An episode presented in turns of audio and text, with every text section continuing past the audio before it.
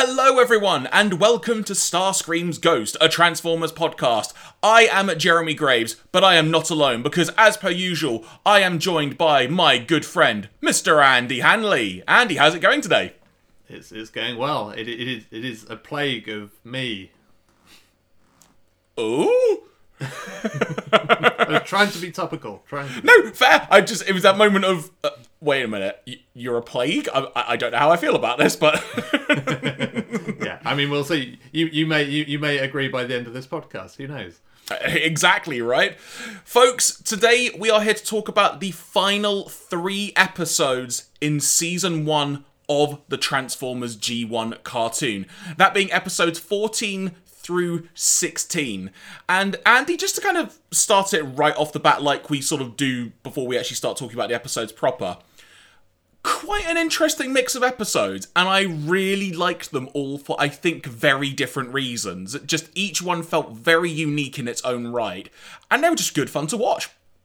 Yeah, yeah. I mean, uh, I feel like these maybe aren't as strong for me as like either of the previous couple of batches that we've watched, barring maybe Plague of Insecticons, which, as I mentioned last time, is kind of one of my my personal favorite episodes.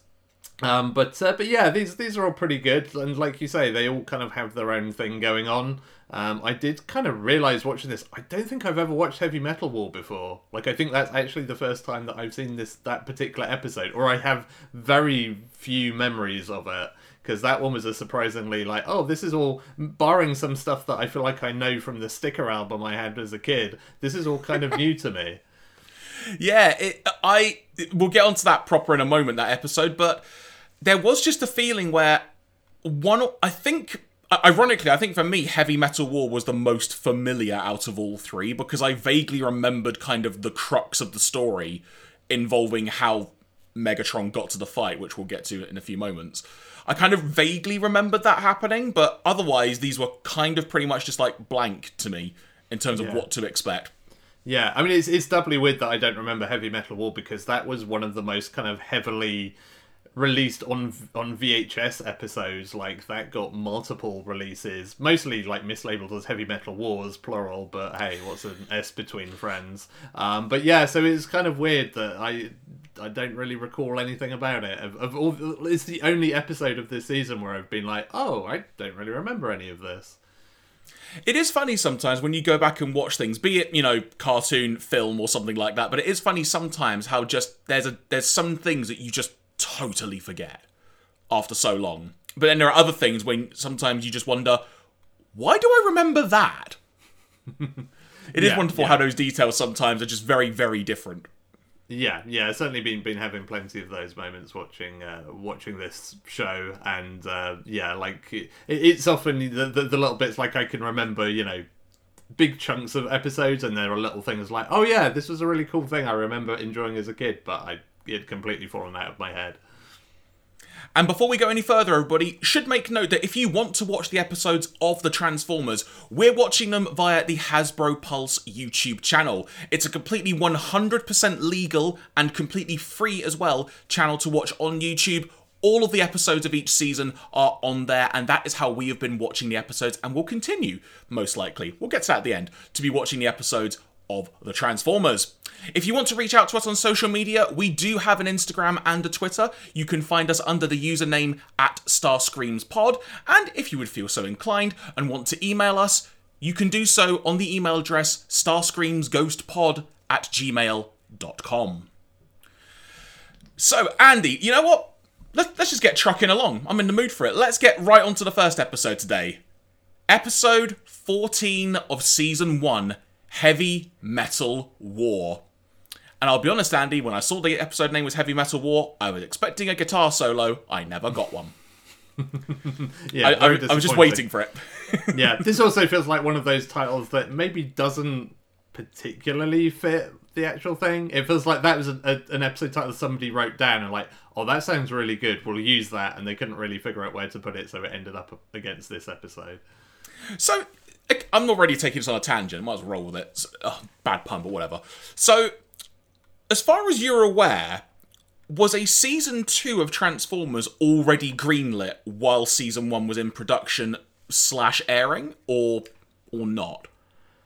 I'm not sure. Um, I'm not even sure like what the timeline is of like how quickly season two came along after season one. I mean, given the amount of episodes season two got, I would imagine at the very least they were really confident that there was going to be more of it. And, I, and I know why you're asking the question relating to this episode, but um, it's yeah, it, it's it, it, I I suspect that they were at least given kind of a nod of like, yeah, you're you're probably safe that there's going to be a bunch more of this because you know the toys are flying off shelves. Because I mean, by this point, I guess you know Transformers had become a thing, like well and truly. So I imagine there wasn't too much danger of it just like going away after like 16 episodes.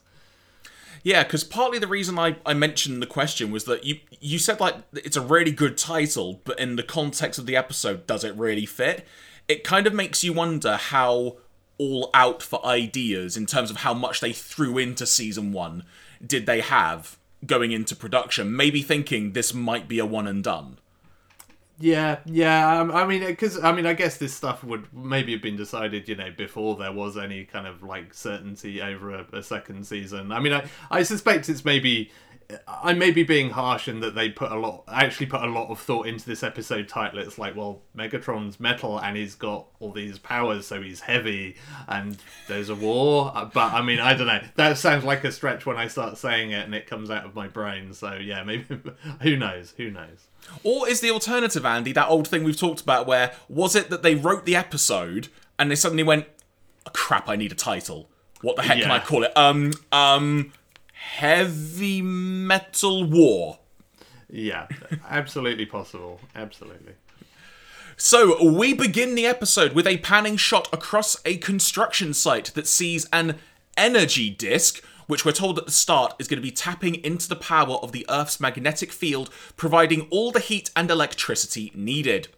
Suddenly, some green coloured heavy duty vehicles come towards the site, but there's confusion from the humans there because they didn't ask for any more, and then they notice no one is driving them. We then hear an ominous voice emanating from one of the green machines saying, quote, Right, no one drives us, stupid human. We are the Constructicons. We drive ourselves. End quote. These machines proceed to use their muscle to steal not only the energy disk machine, but also a power converter too. And for good measure, just trash a bunch of the other vehicles that were there as well, because they can. We then see each of them transform, and the leader of this group makes it known that they have done what they, they intended to do. Now they're going to return to their leader, Megatron, confirming they are Decepticons. Then they fly away. We now cut to what we come to find out is a temporary cavern style base for the Decepticons, and we learn here that it was Megatron that built the Constructicons. They return with the parts that they stole, and we are formally introduced to each of them. Scrapper, who is kind of more the leader of the pack, if you will, is a front end loader. Scavenger is a power shovel. Mixmaster is a cement mixer. Longhaul a dump truck. Bonecrusher a bulldozer. And Hook is a crane, which kind of obvious given the name perhaps, but just to clarify. While the parts are being fitted into a device, that being the parts that were stolen, I should say, they are being into a device that we can't see what the heck it is. Megatron is boasting, but Starscream, who, for a good couple of seconds here, Andy, looked like Thundercracker, not sure if you noticed that, that was kind of weird. But either way, he makes a jibe about how, oh, you sounding so confident sounds very familiar, Megatron. But Megatron is very confident because his plan will, quote unquote, allow me to strike at the Autobots through Prime's only weakness, his overdeveloped sense of honor. End quote. Let's talk about what we have seen so far, Andy. Uh, I completely forgot how the Constructicons just came to be in the context of the series. I loved this introduction to the Constructicons. It was such a cool, unexpected way of doing it. Just really slaps you in the face, and also establishes that they're not dumb either. Like Scrapper has got a proper brain to him and whatnot on it, and it's. I just love the introduction, and also I forgot. Uh, in sort of thinking back through childhood, Jeremy, I I've always had an attachment to the Constructicons, and I'm pretty sure it's because the green and purple color scheme just looks so damn cool. It always has, it always will. And I I love this introduction to the Constructicons. Yeah, I mean, the, th- the Constructicons are undoubtedly cool. Like in in the Transformers world, they were like the first Gestalt as well. So like that was like as a kid, that was like what they're robots, and you make a bigger robot. Like nothing is cooler than that. Like you know, who cares? One of them's a cement mixer. Like that's still that's still awesome. Who, by the way, like probably has like the I I really love Mixmaster's weapon that he just kind of like turns things to just goop with this particularly kind of goopy sound that accompanies it is like some really good foley work as well. It's like yeah, I I I'm 100% behind Mixmaster.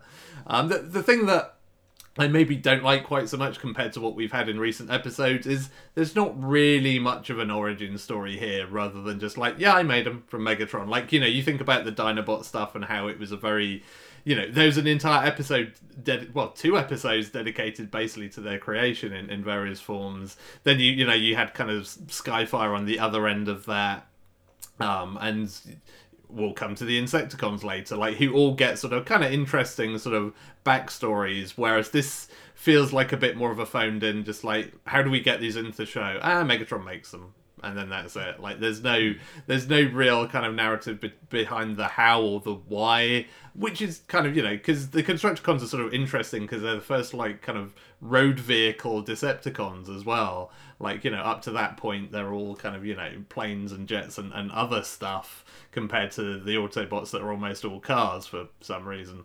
Um, and so yeah, it, I I do wish there was a bit more kind of deep lore to the Constructicons rather than just like yep here they are we made them. That is actually a very fair point. Now that you've mentioned that, I, I was just so happy to see them. I didn't actually think about that element of it. I'll be honest. Though it does make me wonder: is there ever kind of, from what you know, is there ever like an elaboration of their origin in season two, or is it just they're there? I don't think so. I mean, their, creation was a, is a big part of like the the comics lore, um, where basically I think like Shockwave creates him like using you know the creation matrix out of Optimus Prime's brain, and that's like a really big sort of moment. Which you know again is kind of like an interesting thing because it's a big it's the big culmination of like this entire long story arc about you know the the creation matrix, um, but no I don't think the cartoon ever gets into it much. It's just like they're here and there you go. And then I mean, you know, when, once you get into the late seasons, they quickly get usurped by the other gestalts that they're trying to sell to kids anyway. so apart Uh, from in the movie where they they make a big comeback again. There you go. I was going to say, ah, the old thing of a new toy is the new thing that you promote. At Autobot HQ, Ironhide picks up a signal that resembles that of a Decepticon based, like, Decepticon based antics, if you will. It kind of appears on his monitor on his screen. But suddenly, one appears in the sky, and it's only flipping Megatron himself, just gone to Autobot HQ on his lonesome. After some attacks from like Bumblebee, which who suddenly looked like Cliffjumper for a moment. I don't know if you noticed that, but that was a weird colouring issue there. Uh, Wheeljack and Ironhide got involved, but Megatron makes it known he's simply there to talk. He says that this that this is a matter about Cybertron law. Their war has gone on for millions of years, but now it is the time when the leaders must fight to end it. The loser and their party must exile themselves to themselves to deep space for all eternity, and the winner can go and stay wherever they please. Prime accepts this challenge, and Megatron's plan is already in motion. There was a wonderful line from Wheeljack, by the way, I want to make mention of in here, which was uh, there was a moment when he attacked Megatron, and he was like, ah, let's see how he likes my new shock blast cannon. He fires it, and Megatron just like bats it back at him, and then his reaction to that, that being Wheeljack's, was simply saying, "That's a shock, all right." Yeah, yeah. The, the, these episodes are, are, are good for like Wheeljack getting a taste of his own medicine and making a pithy quip. In fact, because yeah, there, there's there's one a, a bit later on as well. Back at Decepticon HQ, Scrapper's device is now complete, and it turns out it is a strength transfer machine. Megatron stands inside, and each Decepticon must contribute a power chip rectifier into the exchange furnace. Not a sentence I thought I'd ever be saying, but there you go. For the process to be completed. The general idea is that each Decepticon needs to give their chip into the machine. Megatron will get a power or more strength from that respective Decepticon. Basically, just supercharging him leading up to this gladiatorial style fight with Optimus Prime. Starscream really doesn't want to, to like give his chip away because, quite frankly, he needs it. But he also, quote unquote, raises a legal point that the Cybertron code states that the fight must be fought equally with no additional reinforcement. Thus meaning that Megatron's power boost would be cheating. But Megatron doesn't care, he just wants to win by any means necessary. Megatron receives the power boost and now possesses seemingly all of the Decepticons' abilities and powers too. Andy, do you reckon Megatron could have built this before he built the Constructicons? Or did he build the Constructicons specifically to build a device like this? Because this feels I mean, like he might have been able to do it in an earlier story for some reason. Yeah, I don't know. It, it does feel like that's kind of what they're angling towards because they do sort of like posit the Constructicons as people who can construct things and that maybe they have like an intellect for building complex systems that the Decepticons don't. But given that they built a space bridge, like, you know, not that long before, which to be fair did blow a bunch of stuff up before they hmm. actually got it right. So there is that. But yeah, my, my, my my take on it was that yeah, only the Constructicons could have done this. Ergo, they had to be created to to create said device, and also just as as as happenstance, it's also some some toys that you should buy, kids. There was the other element from my point of view where I just thought, you've got Shockwave on Cybertron. Like, he's pretty damn smart. but, like I say, I like the Constructicons. Why am I complaining? so, with the transfer complete, Starscream raises another point that that Teletran 1 could very easily d- detect that there is deception going on and will alert Optimus Prime. But this is where Megatron's other element of his plan is now coming to light because the Constructicons begin tunnel digging with the destination ultimately being inside the Autobot control room so that they can destroy Teletran 1 while everyone else is watching the battle between Megatron and Prime outside. Now, for context, we're led to believe at this point that the Autobots are completely unaware of the Constructicons' existence, hence why they wouldn't be out there watching the battle themselves. At Autobot HQ, Spike. Uh, I was gonna say I was gonna say Spoik, but that that didn't come out right. That's that, that's the that's the Bristol version of Spike that you don't get to see in this show. At Autobot HQ, Spike, Chip, and Sparkplug raise their concerns about this battle, but Prime believes it will be a fair fight given the Cybertronian law involved. Silly Prime. Then they transfer, they transform, sorry, and head out to a desert location. Andy, once again, we get our we get our weekly dose of desert location here. and there is an awkward transformation error moment, which I don't know if you noticed this, but when they arrived at the desert, everyone goes from being car to original form, if I just say. But for some reason, the anima- animation of Ironhide was him transforming from like robot to car. Well, and then I mean, they, maybe and then they cut to someone else, and then suddenly he's back to his normal form. Yeah, I mean, maybe, maybe, maybe he got the wrong memo. And it was just like, "What you want me to be car mode?" It's like, "Oh no!" Every, it's like that embarrassing thing, you know, when when like people are marching and one guy just turns the wrong way. It's like it's the Autobot version of that, I guess. The, the Decepticons arrive, and Megatron is feeling. I feel saying the words very confident is an understatement. Like, this is like the most confident Megatron's ever been to this point. That's how I'm going to phrase this. And everyone takes their positions to watch on from the sidelines. Now, Andy, I need to point out what might be my favourite moment of the entire series so far. I, I I hope this is the moment that I think it is because I was like, I really enjoyed this moment as well. There is a wonderful moment when Soundwave is the prime focus on camera. He ejects the Ravage tape deck. Soundwave then sits down. During this time, Ravage is now transformed, and Soundwave pets Ravage. yeah, I, It's the I best. really it's the best. I, I now want an entire like like slice of life spin off series that's just like Soundwave, but Ravage is just like his domestic pet, and he just like you know gets home late from work, and Ravage is hungry, and you know has to clean out Ravage's litter tray, and you know just like Ravage just curls up on his lap, and they watch TV or listen to a tape, maybe I don't know. And then Rumble complains he's hungry or something.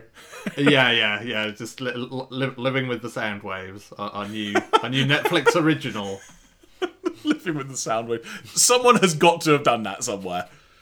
There's got to be a They thing have- about that. Yeah, if they haven't, we are available for pitches, so please get in touch.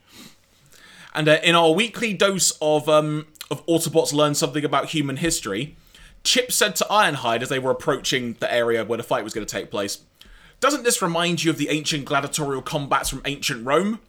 Ironhide responds with, "It would if I knew what you were talking about." to which then Chip then says, "It's Earth history, Ironhide. Skip it." The two combatants shake hands, and Megatron delivers the first blow simply just by throwing Optimus Prime like he was absolutely nothing at all. Prime is dumbfounded at the strength of Megatron. We see Megatron start to utilize abilities of his fellow comrades, including Starscream's cluster bombs and null ray, Rumble's earthquake inducing ground stomps, and Skywarp's warping. Now, Skywarp. Now, there's another big animation thing here, Andy. I don't know if you spotted it. Skywarp is talking to Starscream, kind of acknowledging that's my ability he's using. But they both look like Starscream. Mm-hmm. It was almost like they were talking to a mirror. It was quite weird. Yeah, but at this point in the series, I'm just feeling so sorry for the animators where they have three identical jets apart from their color schemes, and you know whoever's doing the coloring of the cells like is supposed to know which one is which at any given point in time. Which one they probably didn't care really because they were you know probably not being paid a whole lot, and B you know just this constant like well there are three of this character in this scene like what what's going on here so yeah like, i'm now at the point of just like every time i see that it's like oh man i feel bad for them this was probably real rough having like three identical characters on screen Yeah, and then also like they've got the ones on Cybertron as well at some point. yeah exactly Oh, too many jets, too many jets. So Megatron is just well and truly under control here. Things are not looking good for Prime. But meanwhile, while all this is going on, the Constructicons infiltrate underneath the Autobot base. They get to like the lava bit of the volcano where the ship is um, lodged in. That was the word I was thinking of. And randomly, I don't know if you heard this, but Scrapper tells Scrounge to be careful. I don't know who Scrounge is, but sure. Again, I'm not trying to go to production element. It was just that thing when I'm watching on headphones and I'm just thinking, wait, did I hear that right? and I'm, after I've written down all the names, and it's like, I don't remember there being a Scrounge. I don't. yeah yeah it, it is weird when you look at some of these errors and kind of try to figure out like where they originated from and how they weren't fixed it's uh, and that is a particularly bizarre one like i wonder whether there was I wonder whether that was supposed to be the name of one of the Constructicons originally, and they changed them late in the day, and somebody just didn't update that line on the script. Because hmm. Scrounge does sound like a good Constructicon name. Like, you know, if hmm. you're like a dump truck or whatever, like you could totally be called Scrounge. But and I, I, I swear there did end up being a Scrounge in Transformers. But again, eh, basically any word is probably also a Transformer at this point. So. Was there a Scourge later on in Transformers? Yeah, yeah, Scourge is you know one of the, the what becomes of one of the Seeker jets in the movies. So yeah, you've got Scourge and, and the sweeps. There we go. So I'm not totally losing it. Good. Uh, so anyway, they are directly underneath Teletran 1, but Teletran 1 has registered that there is a threat underneath the base. Back at the fight, Megatron is continuing to beat down Prime, now making use of both Reflector and Thundercracker's ability in the process. Prime is downed, and there are some fantastic a- animations at this point, Andy, of humans looking worried. It's it's arguably some of the best human animation that there has been in this entire show. It was quite a sight to behold. Yeah, yeah, they were they were suitably shocked. So that was that's actually where there's a commercial break in the show. So I'll finally give you a chance to talk. Any additional notes you wanted to, to bring up up to that point? Anything I've not mentioned or anything that stands out?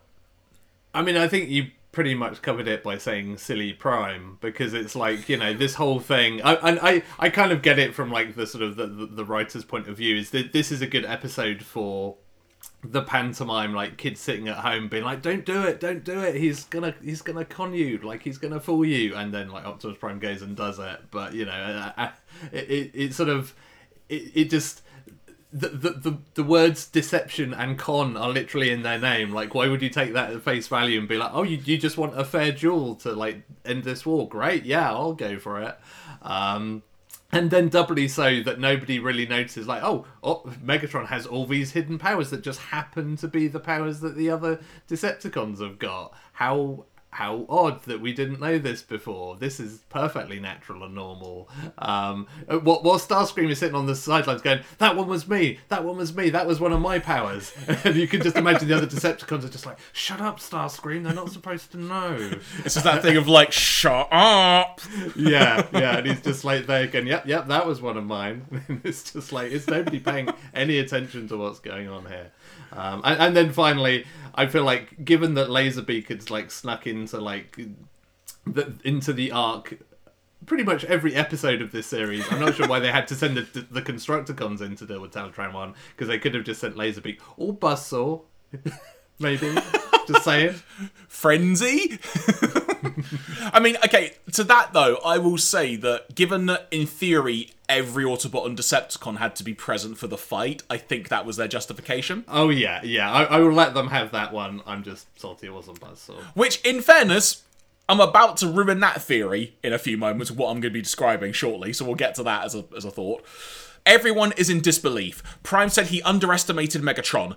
The Autobots are just pissed off, quite frankly, and they are ready to fight the Decepticons, but Prime stops them and makes it clear that they will honour the Cybertronian law and comply with what has been said. They will leave the Earth and go into the far reaches of space.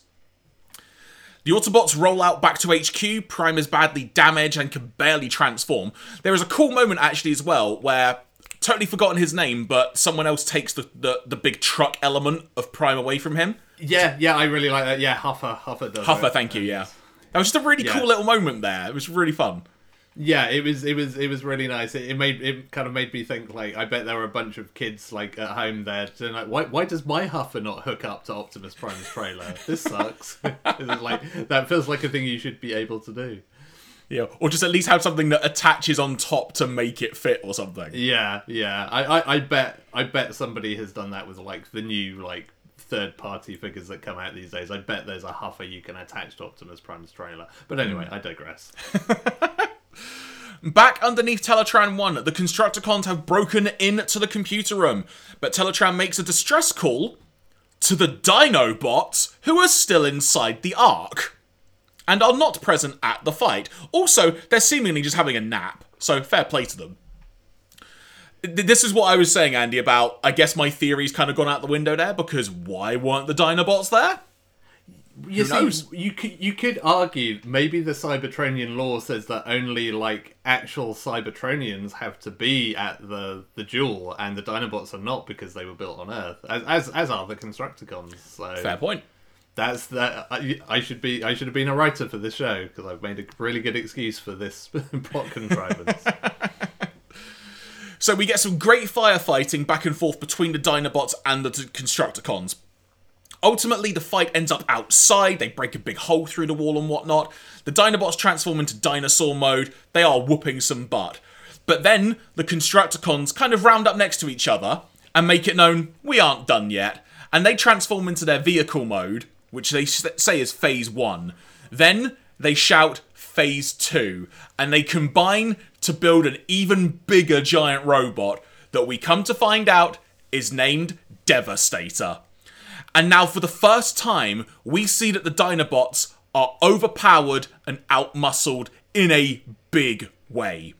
Prime's crew arrive and they notice that the battle is going on, and they want to go and help the Dinobots, but Prime is very headstrong and going, Nope, nope, we must we must obey the Cybertronian law, we must pack up our bags and go. We cannot assist. To which it was part of me that's thinking, Prime, mate, it's a, it's a small detour. You're still going home. You know what I mean? Like, this is just the way it goes. But but just to focus on that for a second, because the, uh, the, the Dinobots battle element, I really, really, really love the interaction between the Constructicons and the Dinobots, because like I say, it's the first time we've actually seen the Dinobots just being pummeled. And it was kind of nice to see them brought back down to Earth and know that the Decepticons have now got the ability to take them on. It was just a really cool visual. Yeah, it's also it's a really nice kind of like sort of power level thing because you know I mean we, we talked in previous episodes about the Dinobots and how like you know they kind of really up the ante in terms of sheer like brute force and power compared to you know even Optimus Prime. Um, and so to have something that is giving them a rough time is like you know that that sort of moves the needle again back in the other direction of like okay the Decepticons have made something that's like potentially even stronger and you know Devastator very good Transformer name I will just say um, and yeah I, I again like having not having little to no recollection of this episode I forgot that this was a thing and it, it it makes it's one of those little things that kind of makes Transformers the movie even more interesting again because you kind of get a rematch of the Dinobots versus Constructicons in that, and it's like oh oh there was history here like there's a proper proper feud now, long term build to the story. Yeah, exactly. Inside the Ark, repairs are complete on Optimus Prime, and Chip reveals that he had Teletran do a scan of Prime's injuries, and what it demonstrated is that the injuries that Prime had, according to Teletran, had been caused by multiple Decepticons, i.e., an attack from Starscream, an attack from Rumble, for example. Everything now makes sense. Prime agrees that Megatron Megatron cheated, and it's time to fight back. Outside, the battle continues when a huge new Autobot appears before everyone. It turns out it's a hologram made by Hound. And Prime is able to separate the Constructicons with, as we've seen before, Andy, his ridiculously pinpoint accurate sniper rifle style shootings from his giant laser cannon. it was quite a moment. He manages to separate them. Ultimately, the Constructicons are forced back. The Dinobots are forcing them towards a ravine that has opened up where there's lava underneath. The Constructicons fall into the lava, and we don't see them again. I was very disappointed. At this point, the other Decepticons are now on the defensive, and I'm assuming because they've all given their abilities to Megatron, they're literally just so weak they can't fight back, because they really don't at all. And then they fall into the ravine as well, into the lava, Prime ultimately gets the final shot on Megatron, and he falls down into the fiery depths of the lava below. One assumes they are now melted, but no, they are not, because Megatron rises from the lava like something from Terminator along those lines and just kind of says, I will be avenged. His trademark concluding line at the end of an episode. Uh, again, really, really like this episode overall. I was very, very hurt when I saw the Constructicons fall into lava because there was part of me that's thinking, wait, no, they're in season two, surely. This can't be over. You gotta be kidding me. And then, of course, I thought, oh, of course they're gonna survive lava because Megatron's indestructible. Yeah, yeah, and and, and there's all, all of that, all of that closed, and, and kind of when you look back on it, then the episode as a whole, like this feels like it, it was made as the season finale. Because mm. you have the big promise of like, hey, here's the war-ending duel between Megatron and Optimus Prime, which, by the way, I didn't mention earlier, like the shot they have of Optimus Prime, like when that whole duel is set up, he kind of has that like anime effect, like shimmery eye thing that makes it look like he's crying. And I'm not sure whether yeah. that was deliberate or just an animator having some fun or trying to like make this that shot look more interesting. But it's like, is, is Optimus okay? He seems kind of upset about this. I mean, um, he's getting but... whooped by Megatron. He's like, he, he's never been this strong. What's happened to me? I, am losing it. I'm losing. I'm getting old. yeah, it, it, exactly. But but yeah, like all, all of that, you suddenly kind of realize this feels like it was the big setup for kind of like a finale because you could you could have again have left the series there as just like yeah, and then they all sank into lava. It's all over. You know, there's there's no more there's no more war between the Autobots and the Decepticons. Um, but then yeah, like Megatron pops up and just kind of shouts season two, and uh, and off off we go. So overall, Andy, thoughts on Heavy Metal War? Enjoy it? Yeah, I mean, it, it definitely it has it has its strong points. Like, it's definitely one that has like big sort of big moments. You know, the Constructicons obviously kind of steal quite a lot of the scene, but just seeing like super overpowered, I have all the powers Megatron fighting Optimus Prime is kind of pretty cool as well. Um, so you know, all of that stuff is is pretty pretty good. Um, and then Soundwave Pets Pets Ravage, which is is fantastic and adorable. So moment yeah, of the show. It was, it was worth it. Exactly. Just for that. So, from there, everyone, we're now going to move on to episode 15. The title being Fire on the Mountain. We begin the episode with Starscream and Thundercracker flying over a factory with two Autobots. Trailbreaker, who for a brief moment looks very, very, very, very, very red, which is quite random. And I think it was Brawn Andy, but correct me if I'm wrong on that, because I don't think they ever expressly said who it was that was also in the factory with them. But Yeah. I think I think I think it was Brawn. Uh, they are in pursuit, not that the, the Decepticons know it. They're on the hunt for strong steel girders. And we get a brief scuffle between Autobots and Decepticons, but ultimately, Starscream, I think for the first time in the in the series at all, Andy, uses some chest rockets to blow up the place, giving him and Thundercracker a moment to escape for what they came for. Starscream having the great line when he shoots those rockets of, "That's what I call bringing the house down." Yeah, I feel like that, that that's a classic Transformers esque quip there. I, I did enjoy it. And then, of course, moments later, assuming it was Brawn, and I'm not talking space crazy, uh, Brawn says, We're too late. The Steel Stealers are long gone. Which I laughed at. Trailbreaker then also then said, and I like this as well as an admission of something's gone bad. Oh, hexagonal nuts! Yeah, We better yeah, roll I- back to headquarters. I, I, I think we've had, had hexagonal nuts twice in this series now, so somebody clearly like cottoned on to that and decided they liked it, so they they re- reused it again. At Autobot HQ, no one's got a clue what the Decepticons are up to, so they launch their little spy satellite, which we have not seen for a very long time, to be on the lookout for any trouble. We join Megatron, Soundwave, Skywarp, and Reflector at an Incan pyramid, with Soundwave saying that there is an Incan legend, and it appears to be true because the pyramid they are on is on top of a shaft leading to the Earth's molten core. They blow a hole through the wall of the of the pyramid, and Megatron is optimistic that the rest of the legend that has been foretold is true because it makes mention of a crystal of power. And it turns out it is true because the crystal is there. In fact, it looks very similar to the green crystals that we saw in the Fire uh, Fire in the Sky episode, Andy, when they were in the Antarctic. Yeah, I mean they seem to that there, there are like crystals a go go in this world because we had like was it the diamond ruby? No, they were rubies, weren't they? They were diamond rubies of Burma, I think they were. But uh, yeah, like Yes. ju- ju- jewels aplenty that seemingly have a lot of power in Transformers. I mean, not there's anything wrong with that. I'm totally fine with that personally. And Megatron picks up this giant crystal, and a huge beam of light appears, which I believe is the Earth's molten core escaping, but not destroying anything. So I'm I'm a little bit confused about that, but I won't I won't question it. Up on top of the pyramid, Starscream and Thundercracker have made a quote unquote weapon frame using the steel that they had acquired earlier. They intend to harness the power of the Earth's fiery core using that crystal in the weapon frame, and, and I'm guessing the giant beam of light that was shooting up, having that in a particular position to harness said power. Meanwhile, because of all of that activity that was going on, the Autobot Sky, uh, Sky Spy, I think it's meant to be called, picks up something in the Andes Mountains in Peru. However, Laserbeak has detected that they've been spotted, informs Megatron, and they decide to test their weapon frame by blowing the heck up that Spy Sky. Uh, Sky Spy. There you go, I can't even say it right now. Uh, this causes an almighty explosion that worries the local residents in Peru.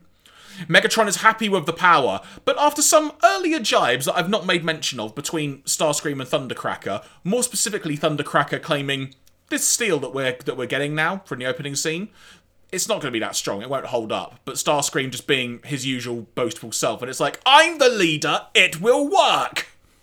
It turns out it did not work because the actual gun turret part melted. So they have to now acquire some new steel to make do with that.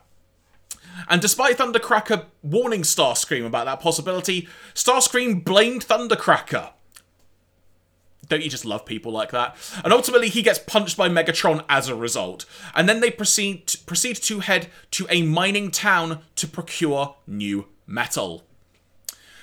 So, Andy, the fact we're now in Peru, I, I- kind of like this as a change of pace, like a slight change of direction. Like they're even going for like legends and stuff now, which it's another way to kind of tap into non-existent Earth history, I suppose. But it's just kind of cool to have. Hang on, back up. It's it's something you alluded to before, where we keep seeing like a desert and getting to be like in Peru for a little bit. It was nice to just have a really big change of scenery. Yeah, yeah, it's one of the things that I kind of like when it does it throughout this first season because we had our like you know assault on a kind of Taj Mahal esque kind of palace where they had like some energy machine thing. I forget what it was. Uh, it was in the And- Ultimate Doom, wasn't it?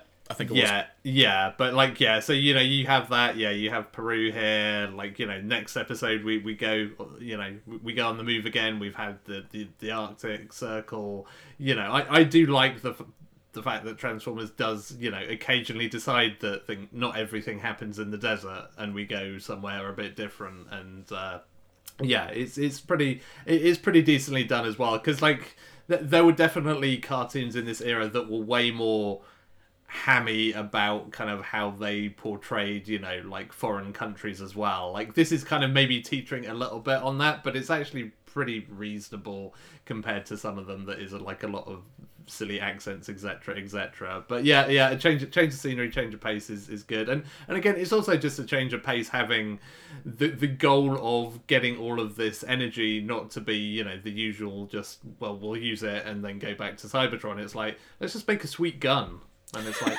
sure, I'm I'm I'm up for that. It's so true. And and in terms of talking about a change of scenery, Andy, back to the Arctic Circle we go because Sideswipe and Wheeljack are jackhammering the icy surface because they're rescuing Skyfire. Only took them a couple episodes to do it who is thawed out from his deep freeze, but no time to celebrate because he is immediately told to go back to Autobot HQ, pick up Brawn and Windcharger, and go to the Andes Mountains. Now, Andy, before I carry on, I feel the need to point out something here. When it comes to production order, Fire in the Sky was like the fourth episode in production in theory, wasn't it? I think we talked yeah, about last time.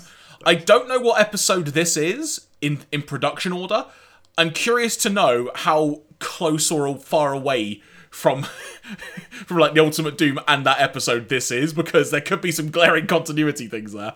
Yeah, no, I'm pretty sure this was like you know five or six or something in in the the order because yeah, like this was definitely you know because as we mentioned at the time, like Skyfire's random appearance in the Ultimate Doom, you know, this was the episode that was supposed to reintroduce him so that it made sense that he was there in the Ultimate Doom.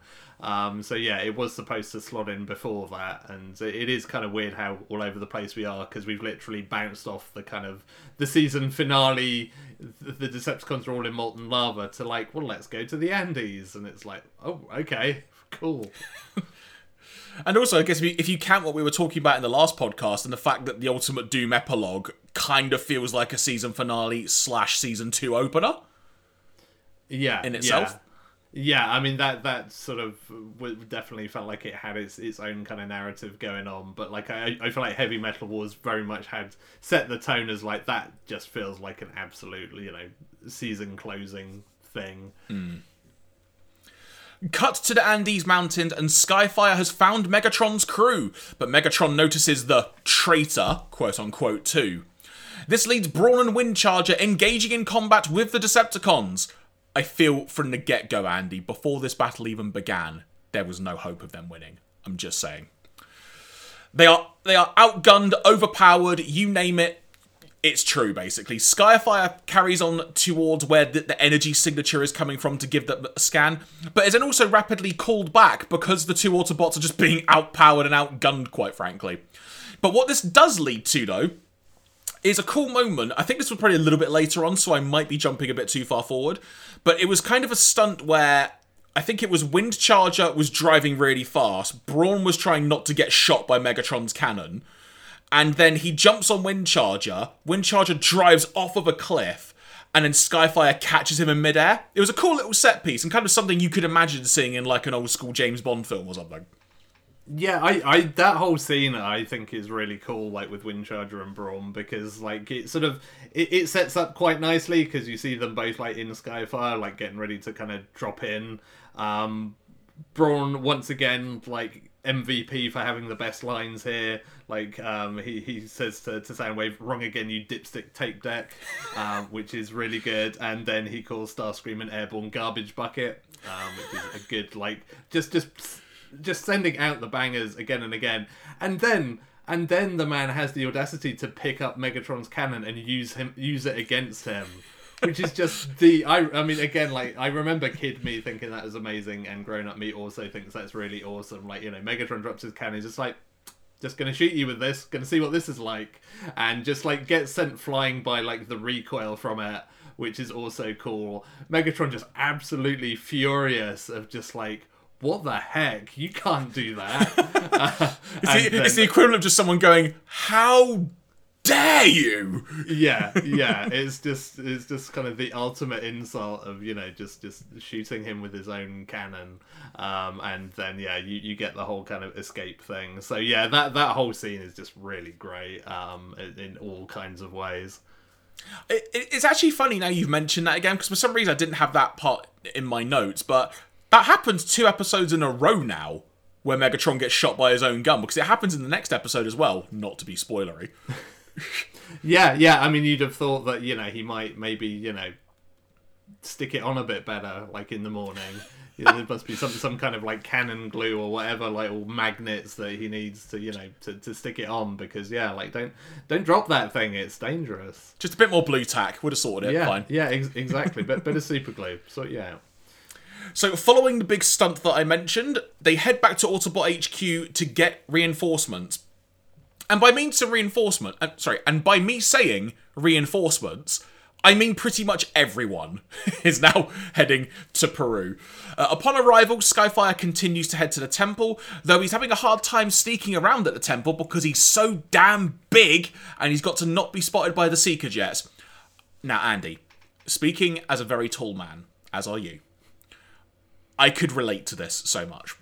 Yeah, I mean, al- al- also like feels like you've got all you know, you've got Bumblebee, you've got all these mini bots that you could have sent one of them to, like with Sky Skyfire, or sent one of them. Look, can you go do the sneaky sneak thing? But no, it's like let's send the biggest Autobot and say, can you just sneak around and see what's going on there? It's like that's you know that's some some more poor strategy, poor Autobot strategy in this episode. You know, it's it's not so they they, they need need some work on that.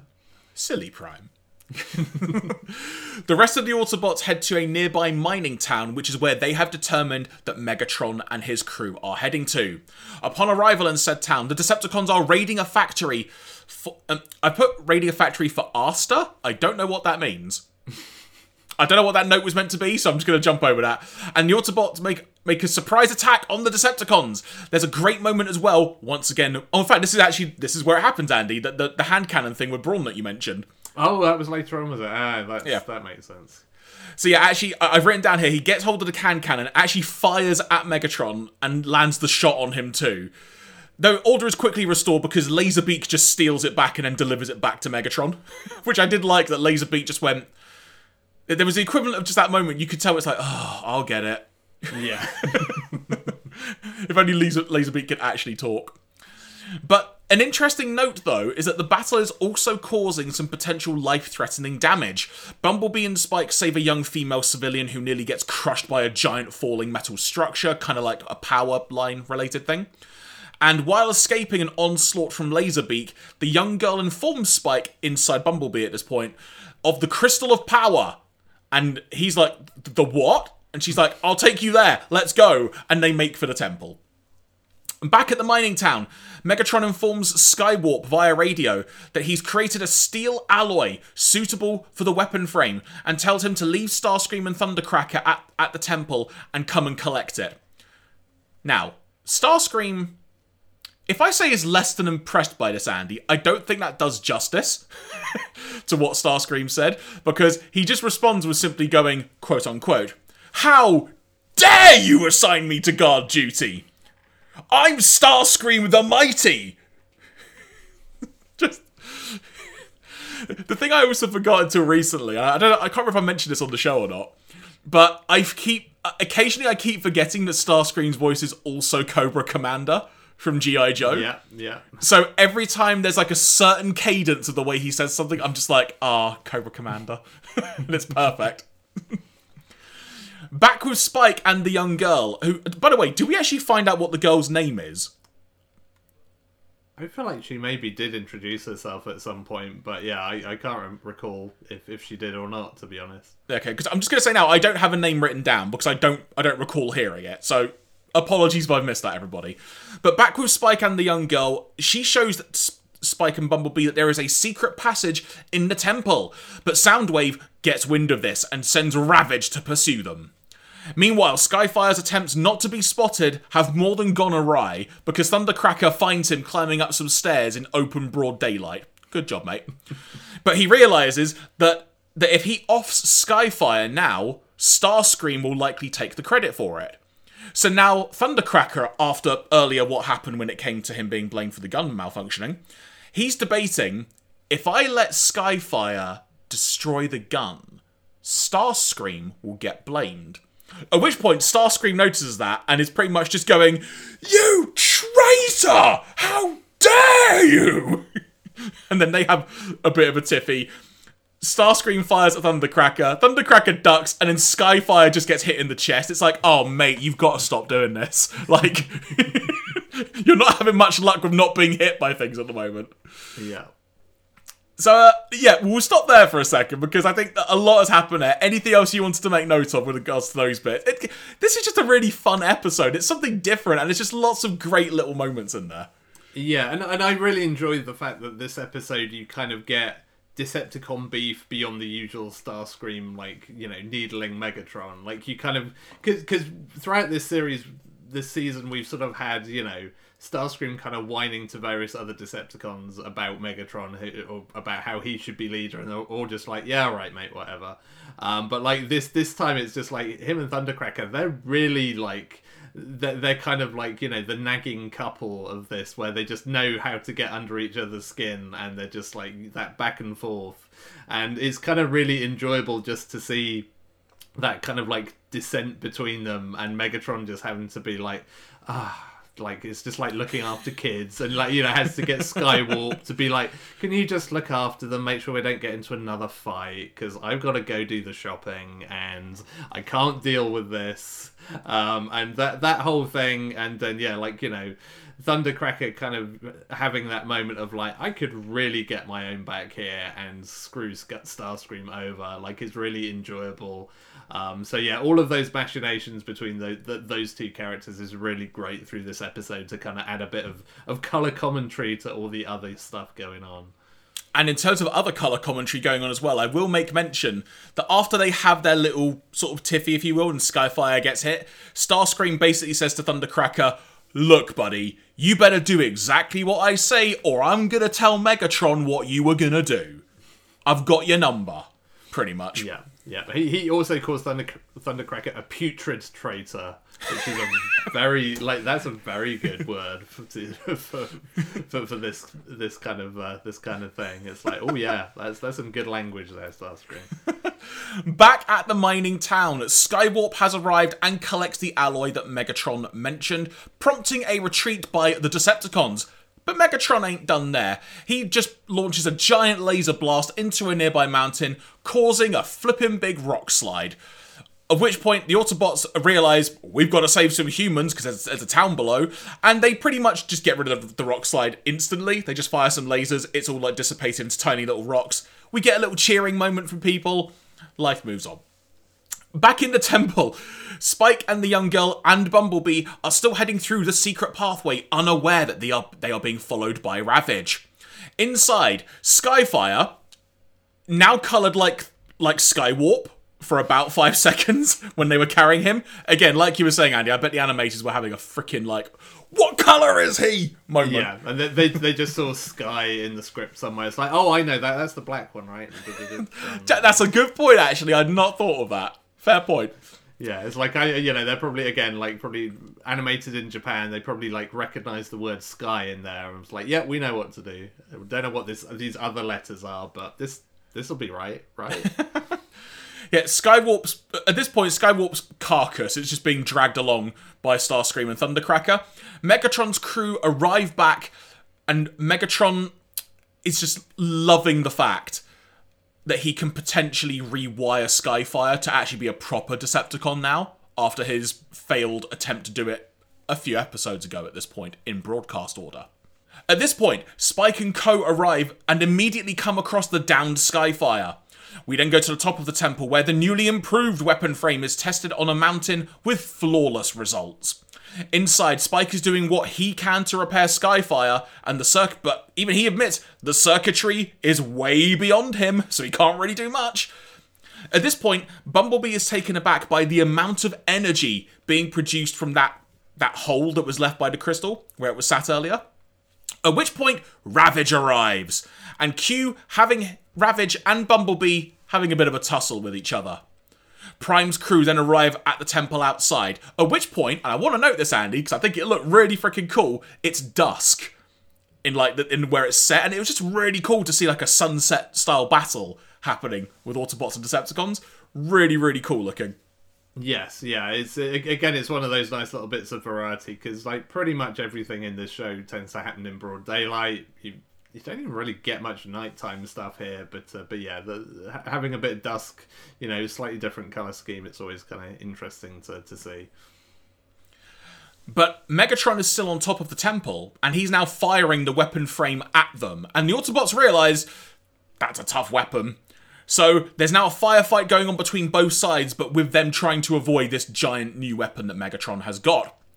Inside, Bumblebee is at his limit in terms of trying to handle Ravage, but somehow Spike has been able to restore Skyfire, and Skyfire does away with Ravage and heads into battle outside. We then go outside once again, and the Decepticons have still got the higher ground. But Brawn is making a last ditch effort to try and get on top of the mountain after he's basically called out by Ironhide for being a chicken robot, I think was the phrase that was used. And Yeah, so he right. just. I, I, I, think I think he's called a, a robot chicken, isn't he? Which is like a precursor to the the, the, the series of the same name. Uh, can, I wonder if that's actually where they got the name from. I mean, probably not, but we can. I, I- mean, last week we decided that, like, you know, was a Megadeth album is named after an episode of Transformers, so Yeah. why not? Why not? Ah, there we go. so Brawn runs up, is able to get to Starscream, and basically pushes him into the back of Megatron, who's trying to fire the gun. So now the gun's gone all a bit skew-whiff in terms of its placement. Once again, all Starscream's fault. So Brawn and Brawn and Starscream fall down a level, if you will, in the pyramid, and Ironhide, who has now at this point managed to get up top to fight Megatron, he is thrown down to Optimus Prime, and Megatron now has the weapon frame locked and ready to fire on Prime and Ironhide. Quote unquote from Megatron, "Kiss your Magna fusers goodbye, Autobots." I wanted to make use of that, Andy, because Magna fusers is a great word. It, it is. It's very good. This is when Skyfire comes in and destroys the weapon frame. Prime throws Megatron off the temple a very long way down. There was part of me that's just thinking, Megatron, you can fly. just stop. You can stop this. You don't need to take a hit on the shoulders and the head. You can just stop this in midair. But he doesn't. And then he issues a retreat. And during this retreat, kind of following on from what you were saying, Andy, about the Decepticons having a bit of like beef with each other, Thundercracker just makes a, a really big jibe at both Megatron and Starscream as they're flying away, which I really, really liked. Him basically just going, Well, that worked, didn't it? just really, really good fun. To conclude the episode, back on top of the temple, Wheeljack is working on a device to quote unquote help regulate the energy gusher emanating from the temple that will sit on top of the temple uh, now that the crystal has been destroyed because the, the weapon frame that I mentioned got destroyed in the process of all the firefighting. You'll be happy to hear it works, and Wheeljack's happy it works as well. And then this actually leads to a pretty cool moment where all the Autobots are kind of on the side of the temple, kind of like they're driven up a little bit, and then they do like a bit of a light show to end it, and that's really cool. And the closing moments of the episode, Andy, are all the Autobots heading to the nearby town to take the young girl whose name we don't know back there. And there's a kind of random line of her saying something to the effect of, I want Bumblebee to meet my brother, because I'm sure they'll get along. Yeah. Well, it's it, it's it's her brother's car, isn't it? More specifically. Sorry, I, yeah, that's that's a crucial like- word there. Sorry. Yeah, because I, I mean, back back back in back in the eighties, they didn't have Tinder, so you know the, the Autobots had to hook up with other cars, you know, via via the good old fashioned way. Um, which yeah is like I, I feel like this this is a really good precursor to the kind of fare we can expect in season two, from what I remember. But anyway, So that concludes that episode, Andy. I talked a lot there before getting to the end of the episode. So any additional notes you wanted to throw in or anything that, that really stood out to you? yeah. Well, I noticed on my notes, having written early on, the Decepticons have built a cool gun. I did note towards the end, it's a cool gun. Um, like I, I and, and I do I do really like like the design of that weapon is cool and I don't know I'm I'm I'm a big sucker for some like ridiculous super weapon um, especially when it's so powerful that the barrel melts um, so I, I definitely enjoyed that yeah the the light show thing that the Autobots do at the end is really cool I'm not sure why they do it but it's really cool um, was a little bit disappointed by Wheeljack's invention having been talked up like, oh, he's invented this crazy thing. Will it work? When it's just like basically a metal sheet that goes over the top of the thing. It, it's a bowl. That's what it was. Yeah, I mean, pretty much, pretty much, and it, it, does. There is like a cool kind of animation kind of effect to it as it gets put over that suggests there's some kind of technology involved as well. But it's like, eh, mostly just looks like a bit of metal. Um, but uh, but yeah, you know, it's a it's a it's a very Transformers end to the episode where you kind of think like Megatron's retreating a little bit quickly here. You know, you could probably turn the tide back with your cool gun if you wanted, but you've sort of you know you've given up a little too quickly there. But uh, but yeah, some some good stuff to be had. And also, I've got to say, now that we've you made it clear that it was like the young girl's brother's car, not just the young girl's brother, like I accidentally said, the animation of Bumblebee being excited about meeting this car was something else just like yeah. Bumblebee bouncing in excitement while driving along the road. It was quite funny.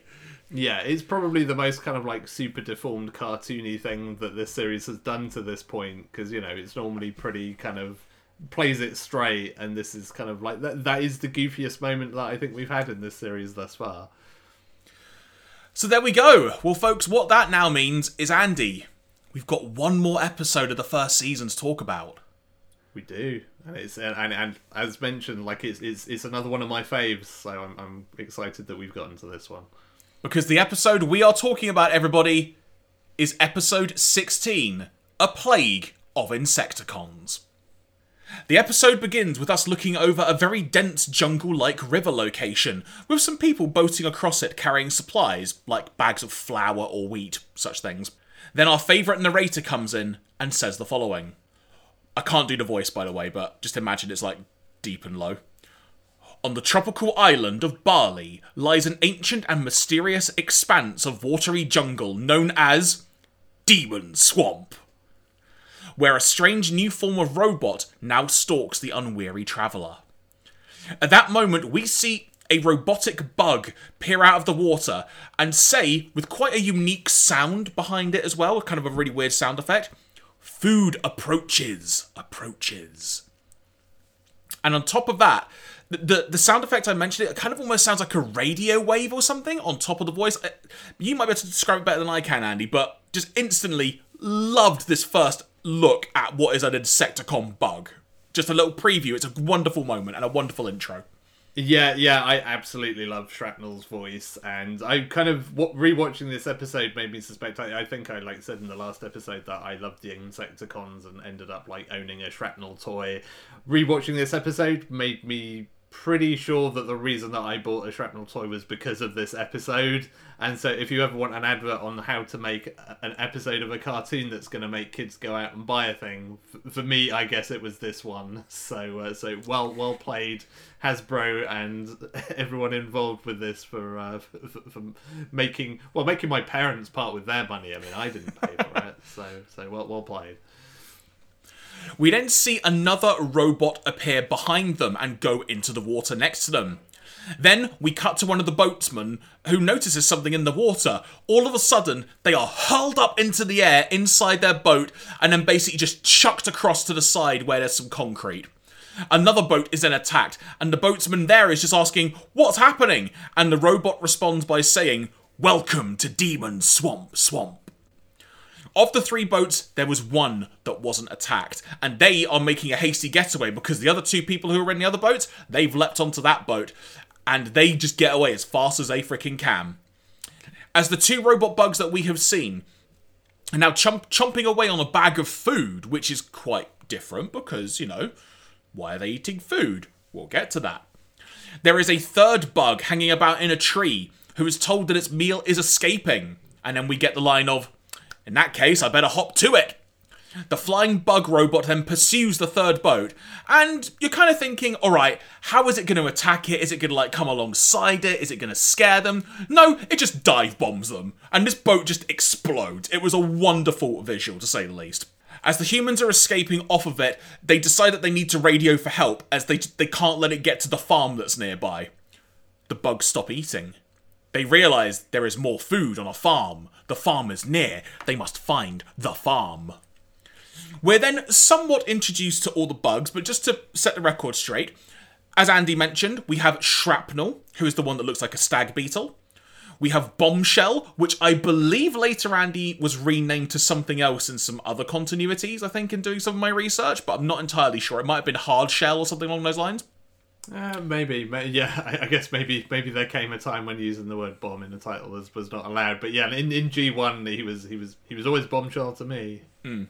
And I've got noted here that bombshell is a is a bo- boll weevil. Yeah, which I don't really know what that is. To be honest, I'm not an, an insect guy. I don't know. yeah, that that's, that sounds right. We'll go with that. And kickback is a grasshopper and they all transform respectively and fly away. So let's just. I know we've talked a little bit about the start of the episode, but just this first bit of action from the Insecticons, kind of like what we were talking about with the Constructicons, and just how their opening introduction scene was really impactful and eye catching. This this no pun intended because it involves a lot of water, this blows that out of the water. Much as I love the Constructicons, this introduction to the Insecticons and the amount of questions that it asks the viewer in that opening segment alone, it does such a wonderful job of introducing these of introducing these guys and you just wanting to know more about them. And most of all, Andy, as you've alluded to with you getting the shrapnel toy, they just look really cool. Yeah, yeah, absolutely. Yeah, because it's it's really interesting because you get right from the get go that they're different. Like you know, we, we've every episode starts with the Decepticons trying to get energy, but it's all about you know storing that energy for a weapon or to get back to Cybertron or whatever. These guys are just hungry, and it's like, oh, like what's the deal here? Like this is completely like different and off kilter from everything else. Like to the point it almost feels like its own sort of like weird Transformers continuity. It's like a sort of Beast Wars thing or something. Um, but yeah, and, and, yeah, all, all the character designs for the Insecticons are, are really great, and you know we'll get on to what they they do with the concept of kind of insect Decepticons later in the episode. But like yeah, even from first impressions, they all have really cool character designs. I mean, the, the reason that I only owned a Shrapnel is that I could never find any of the other two anywhere in the UK. I'm not sure whether they were ever released or not. They maybe were somewhere where I wasn't but I would I would happily have had definitely a kickback. Like kickback's really cool, and like bombshell's pretty pretty nifty as well. So uh, yeah, just like really kind of strong intro, absolutely. At Autobot HQ, Spike and Sparkplug pick up an SOS distress call from Bali. And within this moment, Skyfire is there and basically just says, The Skyfire Exterminator Service will go and take out these bugs. Pretty much going to depart immediately, but then Bumblebee, Windcharger, Brawn, and Spike all tag along as well. For reference, we also come to learn that a bunch of other Autobots, including Prime, Ironhide, Wheeljack, are elsewhere, so they're not actually at the Ark when this call actually happens. We then cut to the Decepticon Underwater HQ. Feels like ages since we last saw that. Where Laserbeak has reported that a giant insect robot sighting has been had in Bali to Megatron. And Soundwave and Thundercracker, with Megatron, immediately depart for Bali, and Ravage is then sent to investigate when they arrive at the Demon Swamp. And then they kind of follow Ravage like Ravage has caught a scent, and you get to see a couple of Decepticons just wading through a swamp, which is a really weird but uniquely cool visual. Ravage discovers the bug's home, which turns out to be a Decepticon escape module that launched seemingly prior to the events of the first episode of the Transformers series, More Than Meets the Eye. It's deduced that upon landing, their computers basically changed them, kind of like Teletraan did for the Autobots and Decepticons during the More Than Meets the Eye trilogy at the beginning of the series, and adapted them for Earth. Hence why they are now bugs, and hence why they can eat more organic material like the, the wheat and whatnot that I was alluding to a few moments ago. At that moment, we see the Insecticons arrive at the farm and begin munching on the crops in the field just to break that down a little bit, Andy, because I think there's a lot of detail in there that needs to be covered. You you mentioned earlier in this episode of the podcast about there being a bit more backstory to the Insecticons. It's a really simple storyline to explain why they've been on Earth, why does no one know they exist already. Just so many questions about a backstory, they are just answered so simply. Sometimes Yeah. that's all you want in a story like that, and it makes complete sense. Yeah, yeah, and and again, it just kind of makes them sort of interesting because it, it's sort of it's almost a surprise coming off the back of the Constructicons when you realize like, oh wait, like Megatron and Etc know nothing about these guys. Like they're literally just like, what? There's some robot insects that are like tearing the place up. Well, I guess we should go and look. Um, and then yeah, you know, you get that again. a- a- ju- All it needs is just like that little kind of sprinkling of backstory of, of how they got there and it's like yeah cool like you've you've tied up all the loose ends on that it all makes sense great you know and it just it even the initial questions about them just you know why are they just feeding it's all kind of answered there in one fell swoop and it's like cool great this is this is this is good. It's also just quite a nice change from the norm that you can actually have a transformer eating organic material rather than just energon. Yeah, yeah. I mean that that's the part that it maybe doesn't explain about how they kind of like synthesize that stuff because I mean we see them see, eating all sorts. They're like a puppy that'll just like eat your socks basically um, at, at this point. So yeah, that that kind of stuff is is kind of kind of interesting. Um, I will say though, like how how many transformers are crashing on Earth? Like, I mean, it seems to be a pretty regular occurrence, you know, that, that is just all the time just coming down, you know, just never mind raining cats and dogs, it's just like raining transformers half the time. Yeah, because I suppose going back to our last podcast when we talked about Skyfire's origin story, as it were, that was before. Well, at the time, Earth was uncharted. I think they said. Uh, obviously, Constructicons were made on Earth, Dinobots were made on Earth, and then it was just the Ark. But obviously, Starscream had been to Earth before as well. So yeah, it's like the Earth is clearly known and is a Yeah, place to go. And it's also exactly. interesting. Go on, sorry. Yeah, and I, I was going to say, like, because I, I posited the question, like, um, on the last episode when we were asking about, like, Starscream just flying to Cybertron in his jet mode. It's like, wait, like, how far away is Cybertron? So, because I'm a sad person like that, I checked the tech specs of what his max speed is. And Oh, amazing. How far, and how far you could travel in like the X in the what was what was it like three hours or four hours Yeah. from from that that countdown device and basically figured out that if that was correct then Cybertron would be in our solar system because it would be like closer to us than Jupiter is so hmm. you know that that doesn't add up at all but maybe that does explain why there are constantly transformers crashing on earth so there you go there, there's some pointless information for people listening I mean, you say pointless, Andy. I don't. I mean that's that's five minutes of my time with the calculator I'll never get back. so.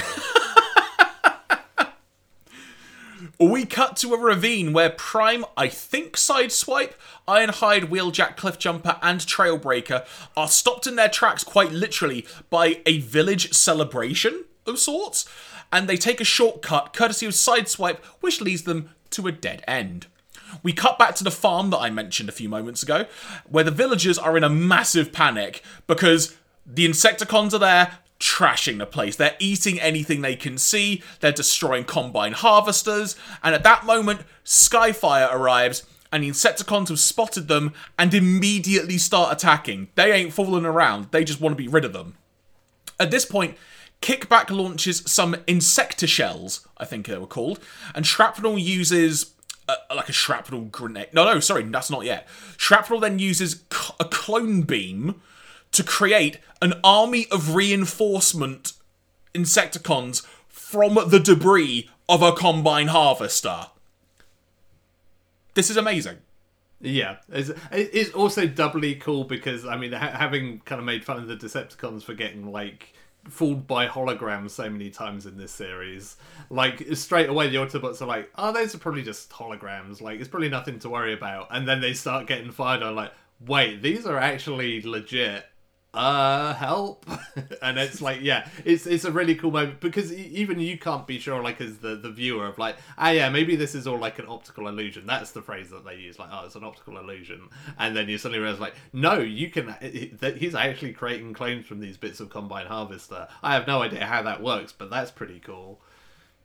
It, but it's just a really it's just a really cool, unique ability. Like we haven't seen a transform be able to clone anything in any form. Yeah. And the fact yeah, it becomes a proper physical object, it just it adds a whole world of possibilities to this universe now.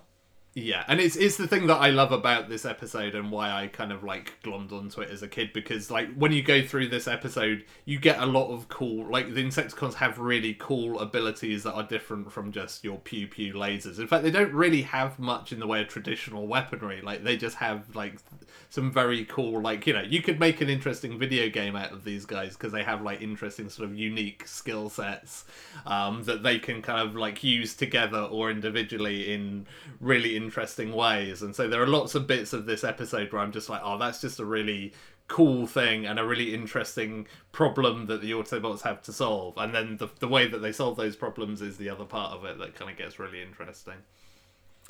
The Autobots are on the back foot. They, en- they enter a large crop field just to try and conceal themselves. But the but the Insecticons launch a shrapnel grenade to basically just cut the crops down to size. And then a repulsor beam from Windcharger provides a little bit of cover for the Autobots from all of this shrapnel going about the place. Skyfire, during all this commotion, has been damaged and is now unable to transform. As we pointed out now, Andy, Skyfire is not having a good time in this series. Just every episode he's in, he is injured to some degree. Maybe Yeah, except I mean- the Ultimate Doom, I guess, but still, you know what I mean? Yeah, yeah. I mean, he's he's he's a big guy. I guess he's a big he's a big target. He's got a big hitbox in video game parlance. And also, he made note as well that it was due to a blow from Kickback as well, it should be noted. At this moment, Megatron, Thundercracker, and Soundwave arrive, and immediately the Insecticons feel a sort of bond with them. And they're told, we're also made from like Decepticon technology. You know, we are the same. And then the Insecticons kind of effectively go, well, if you're like us, help us take them out. And the Decepticons, of course, oblige. And then we get a team up with the Insecticons and Decepticons. Back to the shortcut part of our story. Prime ultimately just drives through the tunnel that that has been created, which makes me wonder why didn't you just do that in the first place?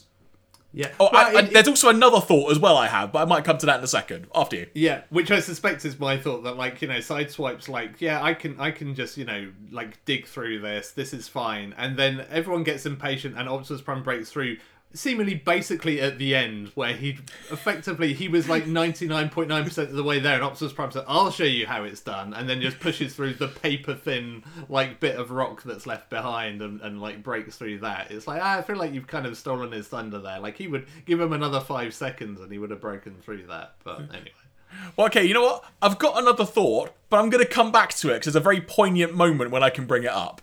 I will come back to it.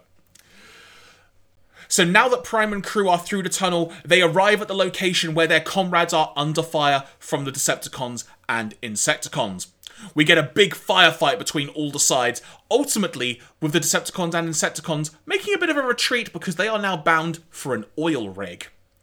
After they have gone, Skyfire is repaired and is going to make a hasty catch up with the enemy, but is warned by Prime that he needs to make sure to keep safe as they cannot help him while they are on the ground rolling about, as it were, because they they seemingly can't fly. I'll come back to that.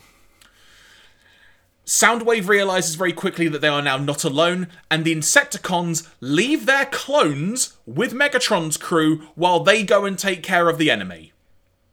I need to say this, Andy. That makes the clone ability even better. The fact they don't have to be near them to operate them, amazing. Yeah, yeah, it's it, it's almost to the point where you're, you're just like this is this is a bit OP. This is a little bit overpowered because like you can just you could create a massive number of clones. I guess there's maybe a limit to how many he can create, but uh, you know it's uh, yeah the fact that you can just leave them to that do anybody's bidding is like that's pretty pretty powerful. And like this is this is decades before Naruto, so you know it's.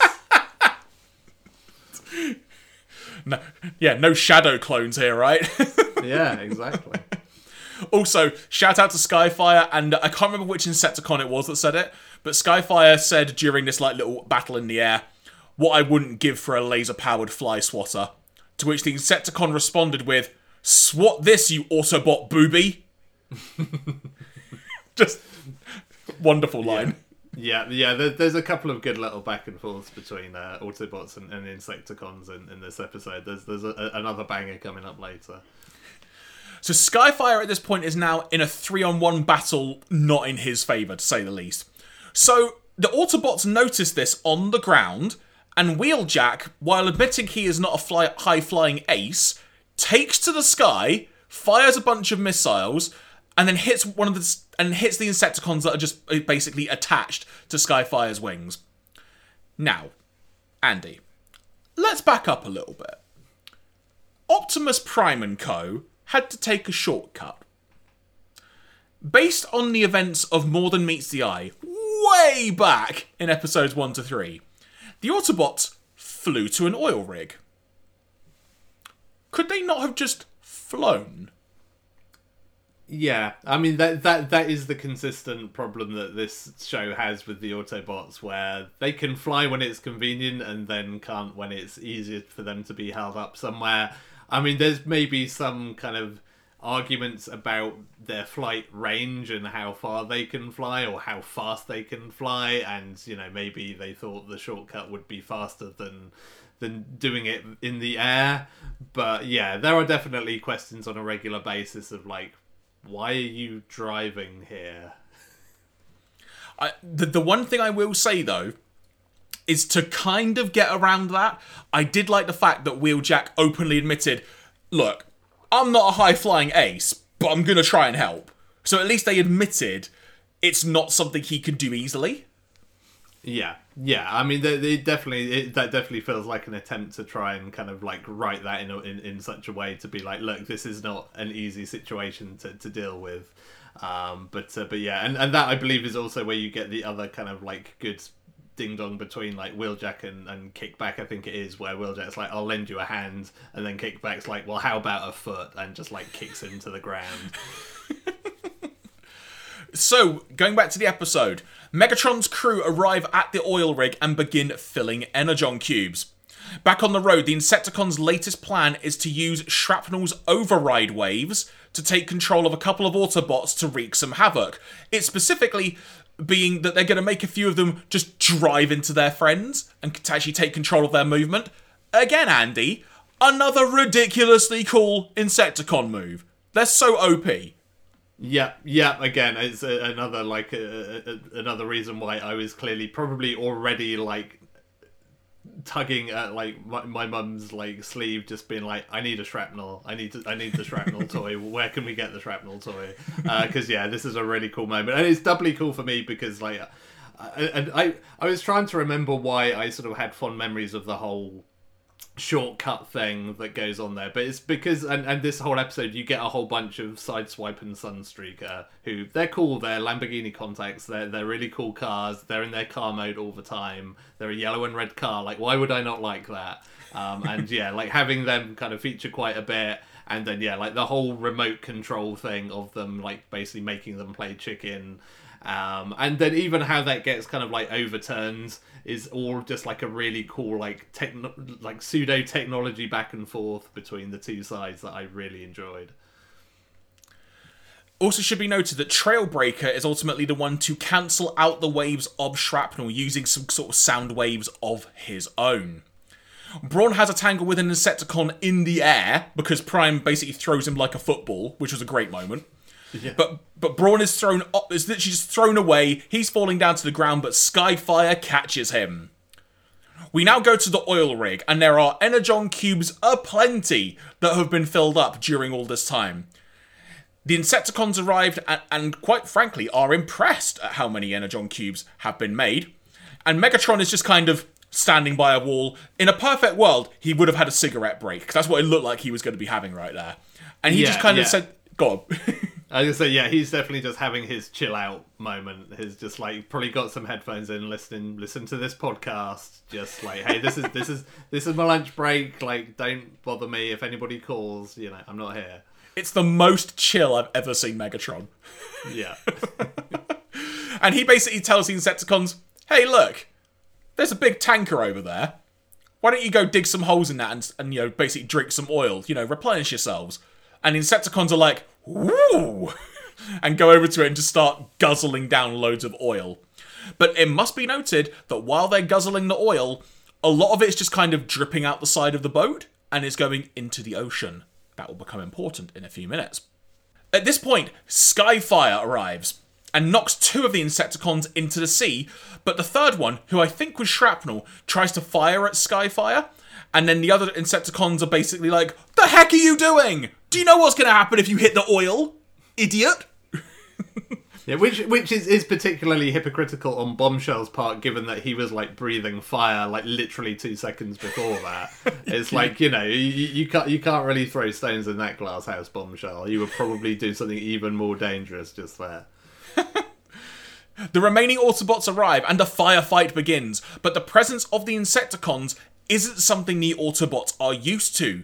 So they're hiding behind some crates, but the Insecticons, who are all in the ocean at this point, just kind of crawl out and sneak up on them on the little sort of dock pier thing that they're on. And they get surprised attack and end up in the oily water.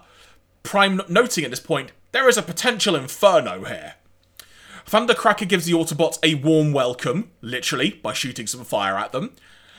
And then the Autobots go underwater, and on the little sort of decking pier thing that Thundercracker is standing on, the Autobots basically just jump up underneath him and just push him up in the air in unison. It's a great little bit of animation, and then Thundercracker just falls into the fiery water. Just a great little moment there. It looked really cool. Yeah, yeah, it is. It is fantastic, and it's it's a, again, it's one of those really good like turnaround moments of Thundercrackers. Just like, yeah, I'm just gonna set you guys on fire, and it's like, oh no, now I'm in the fire. This is this has ended poorly for me. But now the tanker is leaking oil, and is and the fire. Sorry, the tanker is still leaking oil, and the fire is getting closer to the tanker. Obviously, there is a problem here. In comes Ironhide to try and put out the fire because I forget, Andy, how many abilities Ironhide has.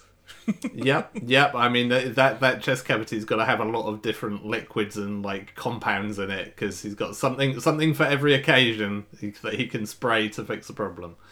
Apart from bug spray, apparently, because if he'd have had that, maybe he could have defeated the Insecticons. There, there you go. See, it's the one thing Teletraan didn't think of when he was doing all the 3D printing. Suddenly, a giant storm cloud arrives, and the Insecticons are very happy because they have a plan. What they do is harness the power of a lightning bolt to basically supercharge them, kind of akin to what Megatron was doing in the last episode of just being a bit OP. And because the Insecticons aren't OP enough, they're now super overpowered, just to make it even better. And they're like firing like lightning rays, like they're doing like the equivalent of a fireball in like Street Fighter or something. It is it's stupid mental. It's great. Spike has a moment of genius, though, by telling uh, the Autobots to remain transformed because their tyres are rubber, therefore will earth them, so that the lightning bolts won't affect them. And what we now see, Andy, is potentially one of my favourite moments of the series once again, because we see, I want to say it was Wheeljack and Prime, effectively like rollerblading on a couple of Autobots. to stay yes, earthed yeah. while they were being hit. It was just a great visual. A little bit ludicrous, but wonderful. Yeah. Again, this whole sequence of events is really cool because yeah, when the storm comes in, again, it's a really good moment of not show of the writers not showing their hand too early because like you know you see the Insecticons getting excited like that's great we've won that's it job done and like you know like Megatron the Deception, like what you on about? It's just some storm clouds. Like that's not like what what are you gonna do? Rain the Autobots to death? And they're like, no, just wait and see. And then yeah, you, you get to see you know them harnessing that, which is really cool. Again, you get a really good uh, a really good back and forth where like I think it's I think it's Shrapnel who just like tastes the lightning to Wheeljack, and he just gets blown back and just says, "That tastes terrible."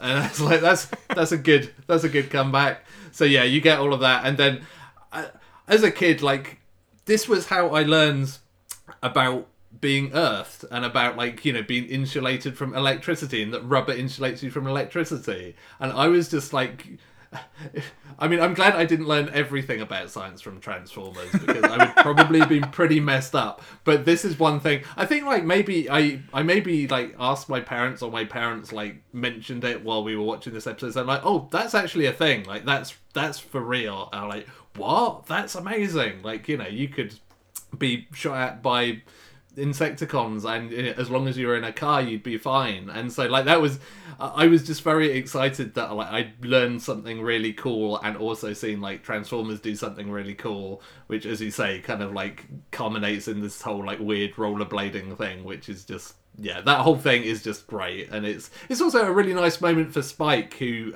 actually kind of because usually in this show thus far, it's either been like Chip that has the bright ideas, or Spike is just kind of uses one of his superpowers in that moment to like you know throw a rock or like you know do whatever. But this was a really good just little moment of like brains from him of like no no like you uh, which makes sense because you know he's kind of well i guess less so in, in this sort of in the, the cartoon continuity but you know he's like a, a, a he, he's a mechanic's son still. And so it's like of course he'd understand and know about this stuff. So it's it's it's, it's a good little spike moment and he doesn't really get many of those in season one so now at this point, things are not going entirely well. So Megatron has a dastardly plan. He sets the tanker ablaze and just starts pushing it towards the refinery because it's still on top of the water.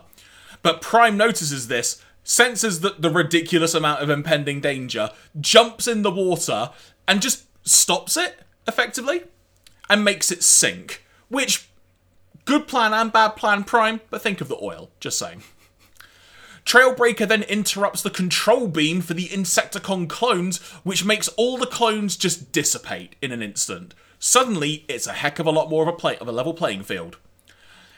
Now, Megatron is really peed at this point. He's really pissed off, and so he's gonna shoot from the sea to basically just at Trailbreaker or someone, which then, like Aquaman, Optimus Prime appears out of the ocean holding the tanker above his head and just throws it at Megatron.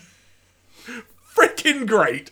so good. I mean, yeah, again, like totally see why I love this episode because like almost every set piece moment is really cool in some shape or form and yeah just like Optimus Prime just throwing an entire oil tanker at Megatron is pretty pretty up there as well.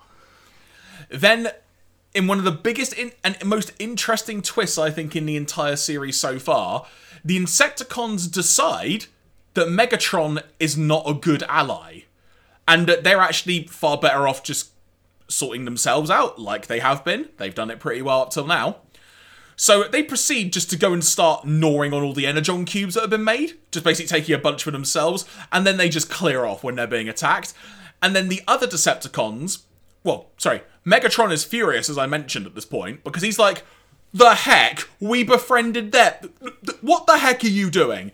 And then they go after and chase them, and that's ultimately how this battle ends. Which I think is a really fun twist, Andy, in that there's almost a mini Decepticon civil war going on now. Or at the very least, if they're going to work together in the future, they're never going to be like proper tight buddy buddy. It'll be like, this is business. Yeah, yeah, and and and I, and I like the way that the, the finale for the Insecticons is basically the equivalent of like taking a bite out of somebody else's meal and then leaving them the rest, and it's just like there you go, I'm done now. um, but uh, but yeah, yeah, it's a it's a it's, it's a good, it, it's a weird ending because in one way it's kind of it is that typical Transformers thing where it has to be a little bit anticlimactic because you can't really have you know one side defeat the other completely, and you know you don't get to see you know what would have happened next with the Autobots fighting these guys. But it works pretty well as a as a way to, to close things off, and it's kind of entertaining to see the the Decepticons who were quite happy to have the Insecticons on board up to that moment suddenly be like, "Hey, come back! You just ate all our Energon." And then there's a little bit of a conversation that happens here because the Autobots are kind of like, oh, good, the battle's over, you know, yay, but the war isn't done yet type thing. And then Spike says something which the Autobots respond with, ah, that's you talking like a real Autobot there. And then Wheeljack throws out a line about potentially, you know, making him some kind of Autobot body in the future. So he could be a car. And then Spike sort of going, um, maybe when I'm old enough to drive. Yeah, And then there's like a, there's like a big old chuckle at that point. Yeah, or, or maybe maybe you can do that for my son. He could have said if he really wanted to foreshadow the events of Transformers the movie. Um, but yeah, like this this will be my final Timmy Mallett reference in this podcast. I promise. Um, because I, I I have a vivid recollection because the final lines of this episode is Wheeljack being uh, at the back of that, like maybe when I'm older, like you've got yourself a deal, and I remember that then cutting to Timmy Mallett just aping that line and being like, "You've got yourself a deal," and then whatever happened next in that, and I I, I think again because I recorded this off of the TV this episode, I just vividly recall that being the end of the episode of like Timmy Mallett just repeating Wheeljack's closing line.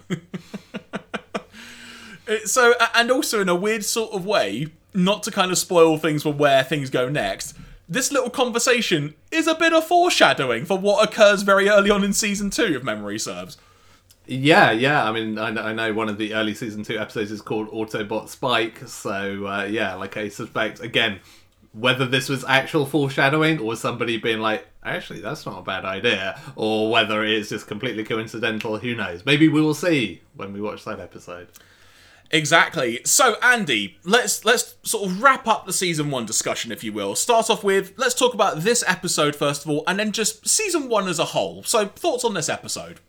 Yeah, it's still like one of my favorites. I, I think you know the, the Ultimate Doom is like my favorite as like an all-encompassing really big like blockbuster story over multiple episodes but if you gave me this entire season on like a box set or whatever and said right you've got like we've got 20 minutes which episode are we going to watch? This would be the one that i'd pick um, because it's it's really it's really great like you know in terms of, of the the insecticons all of the set piece stuff is really good. It's a really smartly plotted out episode that has lots of cool ideas and abilities and kind of the whole back and forth of like you know the final battle is really good um, and it's, it's I, I feel like it's another one of the better ep- animated episodes as well. Like it sort of feels like it has a kind of energy to it and has some some really cool kind of visual ideas to it at the same time. So uh, so yeah, I absolutely love this episode. Still, it's still great, and I, I need to I need to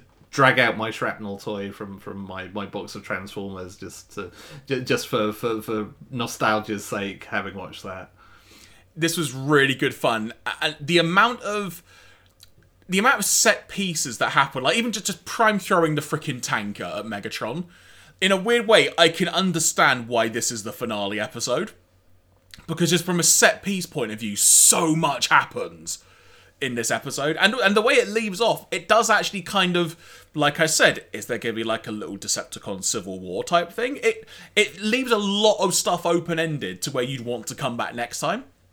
Yeah, yeah. I mean, I, I think it, it's kind of again the, the, nice thing about all these kind of shows is because every episode almost has to end in that way. You can see how they can like juggle the order around however they like because it always kind of works. I mean, I, part of me wonders if some, if part of this was just down to trying to time it against the release of the Insecticon toys or something that they were maybe you know they came because you know they certainly weren't in the initial batch of, of Transformers so you know I wonder whether those are like look we've got to we've got to make this the last episode because that's when they'll be you know shipping um, but uh, but yeah it's it's, uh, it's it's a really great episode so uh, it was it was really nice to, to revisit this one hmm.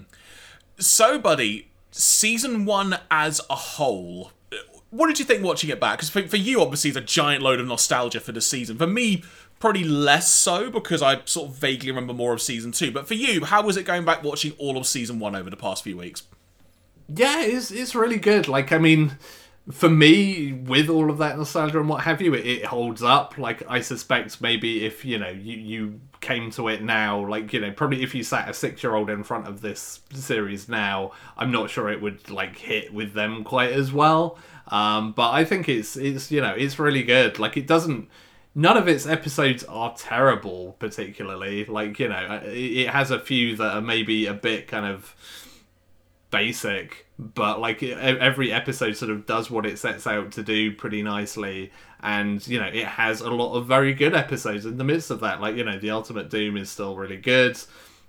You know, this this episode was was great, and there are plenty of kind of pretty strong episodes that either have a lot of really good moments or they're just generally good from a like story and kind of character perspective. So yeah, like it's. I, I feel like you know this this first season as a whole like is a really good showcase of like a good 80s cartoon and it really kind of like you know hits all the points that it, it needs to. So yeah, it, it was it was good watching this again and being like, yeah, this is I'm still confident that this is this is a pretty good series. Like for for all of its errors and you know the the plot holes we can pick apart with it. Like as a whole, as a as a, a good fun cartoon, it, it really it still works. Yeah, I I really enjoyed watching this, and in a weird sort of way, I kind of wish we'd have watched it in the production order or or in a, in a, in the the continuity order, if I call it that, because there had there was just some some glaring moments where for me it it's not that it necessarily took me out of it, but it was just that kind of thing of oh uh, what, and it just sort of catches you off guard, and uh, and sometimes it it just takes me out of it. It's a weird thing with me, but overall, really really enjoyed this. I, I do have a clamoring for them to show more backstory which I appreciate from what you said is something that is delved into more in the comics side of things, which I never I never read, so I'm not familiar with all those older comics. But I I, I don't remember if any of that really happened in season two or not. Obviously, there are more characters that come into play in season two. I know that much off the top of my head. But uh, I do have a clamoring just to learn more backstory in this cartoon, yeah. kind of see how they would do it. Yeah, yeah. I mean, I, I do remember that there are definitely some pretty deep backstory stories in season two. Like, you know, there's stuff like the key to Vector Sigma and what have you that mm. kind of, you know, diverges massively from like what the comics set up as the, the you know, the sort of the origins of Cybertron. But it definitely goes, it, it heads to Cybertron a bit more. It does some stuff with that. Um, but uh, but yeah, like it's it, it is nice when the the cartoon touches on that as well. Um, and again, it's sort of weird, you know, even watching these episodes, some of the, the comparison points because there's a, a, a relatively brief story arc in the, the, the, the, Marvel comics where basically Optimus Prime and Megatron kind of do the duel thing that they do in Heavy Metal War, except it's all done within a video game, uh, which is hmm. kind of like weirdly ahead of its time for like mid 80s. And that that plays with a similar idea really interestingly because at the end of that story, like Optimus Prime knows that Megatron has cheated, but still accepts defeat because he does something within the game that endangers the NPCs in that game, basically. And he says, right, well, Megatron may have cheated to win, but I basically kind of like gave up part of what makes me an Autobot, therefore I lost. Which means he gets blown up and killed. And, and, and he dies in the in the comics, and they bl- they blast his body into space. My God. Um, which yeah like you know the, the, the uk comics did uh, the comics in general did not mess around. Um and, and like, like likewise in a similar tone like the, the one thing that bombshell doesn't get in this plague of insecticons episode that he gets in the comics and i don't know whether like he comes back in the, the cartoon at all is he has what are, called cerebro shells that are basically like the same as the hypno chip that you see in, in episode one uh, that he can use to like mind control people or transformers. Um, and it's uh, particularly creepy in the comics because like he gets into insect mode becomes tiny and then basically like literally injects it under the skin and there, there's some quite like gruesome like uh like kid kid me was not particularly impressed with that. Um but yeah like you know th- th- those are the kind of interesting things that the comics did that the, the the cartoon doesn't which which also lands like there's one really smartly written story in the the UK like comics continuity where bombshell like mind control i forget what the exact set, set of circumstances is but bombshell mind controls another transformer and I forget what the machinations are, but it basically leaves Ravage completely mindless, and mm. it's just like it's really like dark end where like Ravage is just like wrecked because like he has no mind because I think he has some like weird mind control thing that he transfers into like Roller, which again is like one of the few times Roller appears in, in, in anything. um, and so like yeah, like Ravage just ends up mindless, and that was another like mind blowing moment for me as a kid of like wow, this is dark. Um, and then of course like Ravage comes back like two weeks later, and it's like he's fine, but because it's like somebody probably had words of like we still need to sell that toy. You realize you're gonna have to just like retcon this, bring him um, back, bring him yeah, back which is which is also, if I recall, the, the same story that has Ronald Reagan in it, as I mentioned in a previous episode. So it was all going on in that one. My word. but you know what, mate? So, like I say, had great fun watching season one. But next up, Andy, is season two. We have made it to the second season of the Transformers cartoon. And now I'm going to quickly dive into the internet and see. well, this is somewhat apt. Uh, the first three episodes of season two, which hindsight being 2020, for those watching the YouTube version, I do. I'm saying on screen season two, episodes one to three. Andy, we should probably decide this now. Are we going to refer to the episodes continuing the numbering, so like 17 onwards, or are we going to start just saying season two, episode one to three? Like, how do we want to do this numbering? I think we should probably do it as like season two, episodes one to three, just for sanity's sake. Good. Um, and, Good. And, and, and also, and also, my, my, my counter question is: are, are, we only doing one to three because there's a two-parter in, in there that is episodes three and four? Oh, I didn't realize that. I just by default went to through. Oh, yeah, yeah. I, I, I think we might actually want to go to a, a four episode cadence for, for season two because there are a, a few multi part stories that, that we'll have to, to fit in there. Well, I, I will change that graphic then, as it were. yeah, we'll do four then. Let, let's make it four. So we'll be doing episodes one to four of season two, and the the uh, the names of the episodes, Andy, are as follows: Autobot Spike, the first one. Then the Immobilizer. Then Dinobot Island Part One and Part Two. I I'm, I do not know why. I'm far. I'm really excited about seeing season two because it's the season that I have most memories of, and admittedly, it may not be that many memories in hindsight, but it's the season I have the most affinity with. So I'm looking forward to delving into that. And we should say, Andy, like we both have heard things that there is potentially some real dross in season two.